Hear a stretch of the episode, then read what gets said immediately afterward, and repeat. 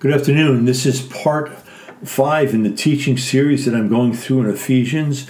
And uh, last episode, I was in uh, verse 18 in regards to, actually, we're going to go back last week episode. I, I started into Ephesians chapter 1, verse 15 through 23, which is a, a, prayer of Paul that he prays by the power of the Holy Spirit and being led by the Spirit as he prays about uh, aspects of what he just shared with them in verse 1, uh, actually 3 through uh, 14 in Ephesians chapter 1, where he talks about uh, uh, the blessings we have in Christ, who God is, his sovereignty, and what God has purpose for us, and what God has called us to.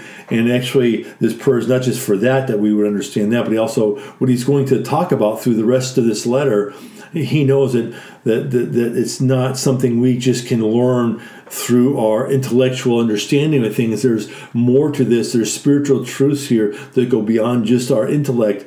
There's something that has to be anchored in, uh, uh that are uh, come to us and be anchored in us by the Spirit of the living God that shapes how we see and perceive things that are of God. And it's not just through mental uh, or intellectual understanding of things. And we're going to pick up on uh, verse 18 is where last I last spoke last week talking about uh, verse actually 17 i talk about wisdom and revelation paul prays for the wisdom revelation and knowledge of him that shaped our life. And and, uh, and then he actually prays in 18 have the, have the eyes of our hearts be enlightened that we may know meaning the, the, the eyes our perception of our of the core of who we are be flooded with light that we be able to have the capacity to perceive and understand spiritual truths that paul is talking about and here he talks about that we that we may know the first one in verse eight. Uh, first uh, thing he prays that we would know. He lists a couple of them in verse eighteen. Um, and let's let's let's read actually verse 18, uh, 17 through twenty three. Uh, that the God of our Lord Jesus Christ, the Father of glory, may give you the spirit of wisdom and the revelation and the knowledge of Him, having the eyes of your heart enlightened, that you may know what is the hope to which He has called you what are the riches of his glorious inheritance in the saints? And what is the immeasurable greatness of his power toward us who believe, according to the working of his great might, that he worked in Christ when he raised him from the dead and seated him at his right hand in heavenly places, far above all rule, and authority, and power, and dominion, and above every name that is named, not only in this age, but also in the one to come. And he put all things under his feet, gave and gave him his head over all things to the church, which is his body, the fullness of him who fills all in all in verse 18, I, I started into last week, just finishing up with uh, the last week's episode. I, I ended with uh, that Paul prays that we would know the hope to which he has called us in verse uh, verse 18. So we, we talked to folks about what hope is, and it's being convinced and and, and, and um, uh, convicted and convinced and confident, and that God is able to do what He says He can do, and that starts to shape our life and change us. And here He's talking about the hope uh, to which he has called you. We're talking about them, but also talking about us, the hope to which he has called us, right? He's called us to that we would know that we would understand that we we perceive that and so, what was Paul talking about when he's talking about the this, this calling, the hope that we're called to? Hope was this conviction, this inner reality we have that there's something in the future we know is for sure. We're convinced and convicted that God said this is going to happen. That's what we we know it is. It's already a truth, a reality in our heart, and it starts to shape and change the way we live and think and act and the things we value and how we see life circumstances. There they're they're they're uh, we're convicted and convinced of what the truth of the future is, and as we talk about like the, the inheritance we have in Christ, uh, in, in, in when He returns. So, what is this hope that we're called to?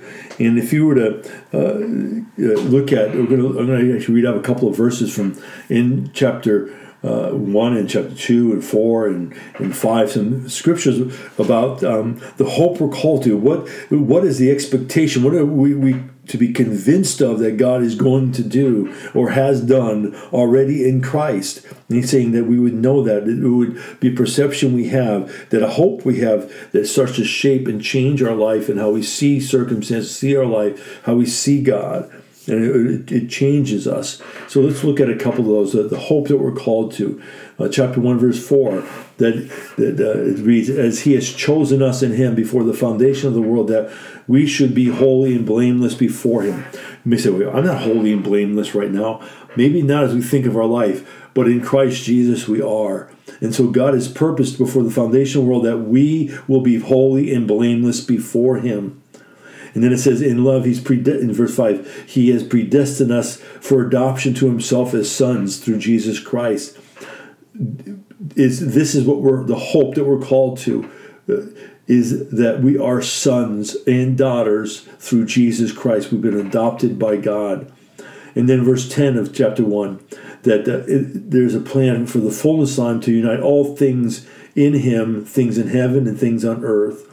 Here's Paul, he's talking about in the end, when Christ returns, all things will be united, whether it's in heaven and earth, all those things, and that's us included, will be united under the lordship of Jesus Christ, and all things made right again. In verse 11 of chapter 1, in him we have obtained an inheritance having been predestined according to the purpose of him who works all things according to the purpose of will. Here he's talking about the hope we're called to. We have this inheritance that's already been obtained because of Christ. And God has predestined that for us. And he's working all things according to the counsel of will to make sure those things happen. That's the hope of what we're called to. Verse 12 of chapter 1. So we who were the first to hope in Christ might be to the praise of his glory. Sometimes we struggle with things. We've done things wrong and we don't know if it's honoring God. But in the end, He has made us. Uh, Uh, have our hope in Christ that we may be, we will be to the praise of God's glory. That's what we're called to, to be to, to the praise of His glory. In Ephesians 2, verse 10, we are His workmanship created in Christ Jesus for good works, which God prepared beforehand that we should walk in them. This is the hope that we're called to. This is the hope of what God has purposed us to be and what God will make us to be eventually in his completion and his fullness in Christ when he returns. But we're his workmanship, we're his craft craftsmanship, what he has made us to be. And we've been created in Christ Jesus for a good work. That's what he has called us to. And he's got a work that he prepared before time that we should walk in them with him. That's what this is the hope, the reality that we have for today and for tomorrow. Ephesians 2.15, by the abolishing of law and the, of commandments expressed in an ordinance, that we might that he might create in himself one new man in the place of two, so making peace. And here he's talking about the Jews and the Gentiles that were at odds with each other, even as believers in Christ. And he's saying, I've that God has created in Christ one new man in the place of those two, and that there is a place of peace and God is that's the hope we're called to. It may not be that yet, but it will be complete in Christ. And between now and then, we're the hope we have of the reality in that future. We're convinced of that's going to be. We're called to now live that out the best we can right now by the power of the Holy Spirit. These things I'm talking about. There's Ephesians 2 21, 22, in whom the whole structure being joined together grows into a holy temple in the Lord. In him, you also being built together into a dwelling place for God by the Spirit. Talking about us as, as believers in Christ, we are the temple of the living God. And we're being built to, together to be a dwelling place for God by His Spirit. That'll come in its fullness and our experience of that in the future. But between now and then, that is a truth. We need to be convinced of that reality that God has purposed that for us now and live like that. It should shape how we see each other and how we respond to each other. And in verse chapter 4, verse 15, that rather speaking the truth in love, we are to grow up in every way into him who is the head, into Christ. We're called to grow up and mature. And with that, we're called to speak the truth in love. We're, we're called to be mature in Christ, to be just like Christ. And the thing is, we're not there yet, but God has purpose. This is the hope the conviction that we have that God will bring that to its completion at some point in time. And with that, we're called to live that out right now and grow in that. Verse 16 of chapter 4 From whom the whole body joined and held together by every joint in which it is equipped, when, when each part is working properly, making the body grow so that it builds itself up in love.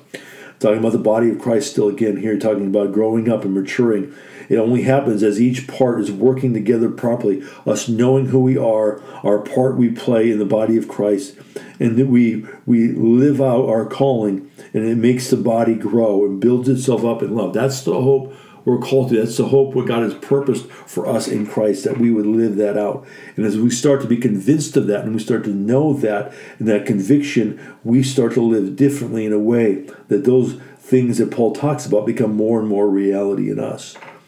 Ephesians chapter 5, verse 1 and, and 2. Therefore, be imitators of God as beloved children. We're his beloved children. We need to be convinced of that. And in that, we start to become just like our Father. In verse 2, walk in love as Christ loved us and gave himself up for us, a fragrant offering and sacrifice to God. Walk in love. This is what God has called us to be. This is the hope that we're called to, that we will walk in the same kind of love that Jesus loved, as Jesus loved us. And so it'll come in its fullness at some time when Christ returns. But between now and then, we're called to live that out and allow the love of Christ that, that came to us start to shape us and that convictions that, that he loved us, that we're his children now. We now can love others just like he loved us. So, so Paul's praying that we would know the hope to which we are called, uh, have the conviction of these realities that God is purpose in Christ, that it starts to shape our life and change how we see ourself and who God is, and it starts to shape the reality of our life and how we live our life right now in the now, uh, in the present moment. And he said, talks about this hope, and we're called to have this hope that's anchored not in what we can do to make these things happen, but our hope is in God, who He is, what He has done in Christ, what He is doing, and what He promised He will do. Not by our ability, not by our logic or, or our common sense, but by the power of God and what He has done in Christ and purposed in Christ. And if you read through, as we read through Ephesians, we're going to see the aspects of who God's character, His attributes, His sovereignty, His love, and His kindness, His mercy, and His grace. These are the things that we are anchored in. Our hope is anchored in Him and these truths that Paul will talk about, what he's already talked about, and what he'll talk about through the letter, uh, it gives us substance, something to anchor our hope in. It's not in us, but in who God is, what He has done, and what He is going to do and purposed. And so when we remind ourselves to have hope, it's not just us trying to work it up because of we're, we're saying we better have hope. We're having a substance to hold on to that really gives us hope. It is in God and what He has done and who He is. Now, the next thing Paul talks about uh, praying that our, our, the eyes of our hearts be enlightened, that we may know, is the riches of the glorious inheritance of His glorious inheritance in the saints. I'm going to go back a little bit to verse 11 through 14 in chapter 1 of Ephesians. Read that to talk about this inheritance. verse 11 it says, In Him, meaning in God, we have obtained an inheritance, having been predestined according to the purpose of Him who works all things according to the purpose of or counsel of his will, so that we who were the first to hope in Christ might be to the praise of his glory. In him you also, when you heard the word of truth, the gospel of your salvation, and believed in him, were sealed with the promised Holy Spirit, who is the guarantee of our inheritance until we acquire possession of it, to the praise of his glory. So what is the what is the inheritance Paul writes about here in verse 11 through 14 as compared to what he says, uh, talks about inheritance in verse 18. Well, the Christian inheritance in verse 11 through 14, our inheritance, which is our final complete redemption from all evil, all sin, and we enjoy the fullness of, of life that's found in the riches of God's grace and His goodness and His presence and who He is. We have Him forever, and He has us forever. But that's different than the inheritance that Paul says in verse 18, where he says, um, verse 18, he says, uh, What are the riches of his glorious inheritance in the saints? What's God's, God's glorious inheritance, which is the saints themselves, which is us, believers in Christ. At the time of the resurrection, all of us believers, God will inherit all those who have put their faith in him he the ones he's purchased at a great price because of his grace and mercy as he's shown us in Christ. So yes, we have an inheritance in God, meaning him himself and all all that goes with God. But also he talks about God has his glorious inheritance, not just an inheritance, a, a glorious inheritance in the saints themselves. See, why is this important? See, remember the Ephesians are pagans. Uh, the, the, majority of them are pagans, and they have this hi- history of pagan worship and their beliefs in fate. And that see, they had they had no sense of any having significance with any of the pagan gods in, in this life or in the or in the next. So when Paul talks about God's glorious inheritance in the saints themselves, he's making it making a point for these pagan worshippers because they didn't see themselves as having any significance or value to the gods, the pagan gods. In fact, they saw the pagan gods as not being predisposed, as being benevolent, and being benevolent at all towards them. They had to appease those gods with sacrifices in hopes that they would show favor to them. And um, and here Paul is saying, no, God has an inheritance. He gave earlier in, in, in chapter 1, talks about the redemption they have in Christ Jesus. God provided that for them in Christ because he was already predisposed to be benevolent. And with that, he sees, he's saying, you're part of the inheritance God will receive at the end when, when Christ returns. Here, it, it, the, the affects, it affects how they see God and how they see themselves and how much He values them. It, it affects their their self worth. They have they understand that they have significance not just in this life, but in the next life also. This is important. This is important for their sake, not only them that are reading this when Paul's writing, but us right now. It starts to shift our worldview and how we see ourselves and how we see, how we believe God knows and sees us. So Paul talks about the eyes of your heart being enlightened that you may know his glory and inheritance in the saints, what, what, how God sees us and how God sees each other. See, this changes our worldview about ourselves, but not only that, how we see our brothers and sisters. And this is really important as Paul's going to talk about the body of Christ as we go through the letter and talking about how there's this animosity between Jews and Gentiles. But when we start to see the significance of who we are to God together, it starts to shape how we see each other, how we treat each other, and how we relate to each other. So Paul's praying that they come to know this, that we come to know this and understand who we are and the value we have and the significance we have and how much we are truly loved and valued by our Father. This is important. And the next one he talks about um, what, we praise that we know is what is the immeasurable greatness of his or God's power toward us who believe, according to the working of his great might, which he worked in Christ when he raised him from the dead and seated him at the right hand in heavenly places, far above all rule and authority and power and dominion, above every name that is named, not only in this age, but also in the one to come. He's saying, I, I pray that your eyes of your heart be enlightened, that you may know this immeasurable power, this you know, incomprehensible great power that's at work towards you right now.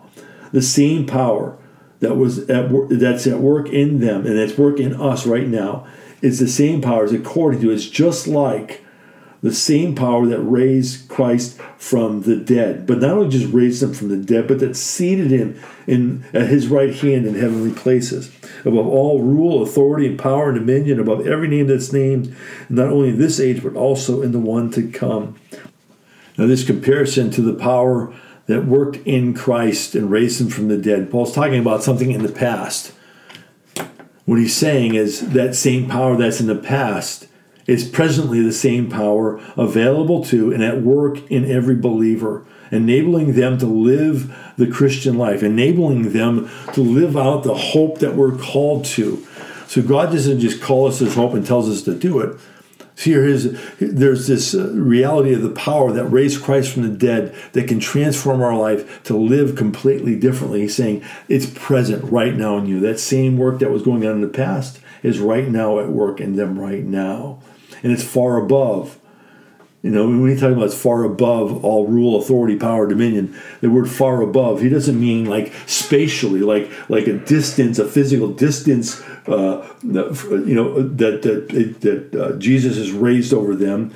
He's not talking about a spatial distance. He's talking about Jesus been raised to the right hand of God. It involves him being exalted in rank or authority above every order of authority, whether human or superhuman, whether in this present current age or the age to come, the future age. And why is this significant? Because Paul knows they, in their pagan worship, they saw these pagan gods uh, having uh, rule and authority and power or different uh, aspects of the heavens, right? And so here, he, Paul says, Jesus is over every ruler, every authority, every power, every dominion that you could ever name. God is above them. He controls. He's sovereign over all those things. And as they saw all these pagan gods they used to worship in hopes that they would get favor from them for specific aspects of life and even going through the heavens, he's saying Jesus has been raised up above every one of them. He is the creator and sustainer of all things. And there's also some that may have thought that Jesus now he's he's removed from this earthly life, right? And his earthly influence because he's dead now and he's ascended. Now he's up in the in the heavens somewheres. But the truth is here, what this is, he's saying Jesus moved from, has been moved to the ultimate place of power and authority and influence over all matters on earth. Not just because when he was here he had authority, no. Now he is ultimately over all things at the right hand of the Father. So, what does it mean for us who uh, are also, as Paul says, raised and seated with him in the heavenly places? Let's read, actually, I want, to, I want us to read and look at Ephesians chapter 2, verse 5 through 10. I know we're not there yet, but this leads into it. There's connections with. Uh, we, we just not taking out the, the verses we're looking at 15 through 23 in chapter 1 they're not like separate from the rest of the letter they're, it's all connected and he, he, Paul talks about not only Jesus is raised to the right hand of the Father, he talks about us. This is the hope we're called to. And this is knowing the power that's at work in us, helps us understand that though we're not there yet, God has purposed this and He will bring this to pass. And we are there now spiritually. Verse, verse 5 through 10 of chapter 2 of Ephesians. Even when we were dead in our trespasses, made us alive together with Christ. By grace you have been saved, and raised us up with him, and seated us with him in heavenly places in Christ Jesus, so that in the coming ages he might show the immeasurable riches of his grace and his kindness toward us in Christ. For by grace you have been saved through faith, and this is not your own doing; it is the gift of God, not a result of works, so that no one that, so that no one may boast. For we are his workmanship created in Christ Jesus for good works, which God prepared beforehand that we should walk in them. Here's one of the hopes we're called to in Christ, right? He's seated at the right hand of the Father, been raised up together there, and we've been raised up together to be seated with him in heavenly places. See, this, this, this, he wants us to understand, to know the reality that we are partners with Christ in his influence in this age right now. See, he's he's telling them he's raised up above every name, every authority, every dominion, every power, every authority right now, and he's at the right hand of God. And not only that, you're there with him. And God is at work influencing the affairs of men. And he calls us to understand that we're called to be a partner with God in that activity of advancement of God's kingdom on the earth and making impact that others may experience the love the Father has expressed through the Son and dying for our sins to recover us and rescue us and, and to reclaim all that we're called to be in Christ. And in verse 22 and 23, he says, and he put all things under his feet, meaning the Father has put all, all things under Jesus' feet and gave him as head over all things to the church, which is his body, the fullness of him who fills all in all. And that's that, that power to raise Christ from the dead, put him uh, in heavenly places, far above all rule and power, and also has now put all things under his feet. He is the one who rules over all things. He's placed all things. Jesus is the sovereign rule and authority, and who is at work, working all things according to the counsel of his own will, as if, according to Ephesians uh, chapter 1, verse uh, 11. And that means even our brokenness, even our sin, even the evil that sometimes rises up against us. As you think of the story of Joseph, they said, God, you may have purposed evil, but God purposed it for good. See, Jesus is using all things, and Paul is writing to them in their situation and persecution and hardship as being a believer during that time. He's saying that God raised Jesus from the dead, rose him up, put all things under his feet, Oh, and he's head over you, and he is sovereign over all things, working all things according to the counsel of his will, and you can trust in him. Be, have the conviction, the hope that he will fulfill what he has purposed for our life. And we're called to work in partnership with him. Now, when Paul uses the word church here, it's different than what we think of in our modern day. He's not talking about an institution, he's not talking about the structure, a building, a facility, uh, this uh, this construct that we've uh, come to know with our traditions, with with what churches. He's talking about a body of believers, people is organic, uh, universal church of believers that live amongst each other, live in relationship with each other, each other, and in relationship with God, looking to to uh, be a partner with Him in His kingdom work in the earth today. As He says, the church is His body. Uh, it's the universal church consisting of all believers, past, present, and future. And also look at it as it's the local community of faith, the, the, the, the where, where faith and people and relationships in life collide in this organic group of people that are followers of Jesus trying to live like him and become like him and looking to be a partner with each other and with God in, in bringing his blessings that come through Christ to the world around them. And the church is called to demonstrate Christ to the world, that when the people of the world see believers as a part of the church community, that they would see and catch a glimpse of who Jesus is and catch a glimpse of who the Father is and what he's come to do and what he's in his love for, for uh, all humanity. And that happens as it, I'm going to read from actually uh, chapter 4, verse 16 of Ephesians, where it says, From whom the whole body, joined and held together by every joint with which it is equipped, when each part is working properly, makes the body grow so that it builds itself up in love. And so here he's talking about we, the church, as we work together, the fullness of Christ fills us up. That we together working and taking taking our role and in being a part of a, a, a community of people that love God, love each other, and want to love the world they live in then the body of Christ grows up and matures, becomes the people God called us to be. This it talks about the hope that we're called to. Christ is purpose that there be a body of Christ, a body where He is the head of that church, and He is expressed, and that body is expressing the reality of who Christ is and what He has done on the cross. So I've covered uh, some of the significance of what Paul prays for here in the last episode and this episode, and you see how Paul's teaching, starting in verse three through fourteen of chapter one, and what we're going to see through the rest of the letter talks about these these truths of, of God, who He is, what He's done in Christ, who we are because of Him, what He's working in us, what He's purposed in Christ in the future. All these truths are not something we can just gain an understanding of through our intellect, but they come through the power of the Holy Spirit, who gives us wisdom and revelation and a knowledge of Him in our relationship with God and he opens our eyes, the eyes of our heart, not our physical eyes, the eyes of our heart that gives us perception, and we come to know the hope uh, the, the, that's anchored in God and what He's purposed in Christ. And we know the riches of, of, of the inheritance. So we start to know the reality of, of the value and worth He has of those who believe in Him and uh, His love for us and all humanity. And we start to know the, the power that has worked in us that raised Christ from the dead and and uh, uh, is now at work in us presently. These things are not something we just gain through our intellect and say, yes, oh yeah, I know that. No, these are truths.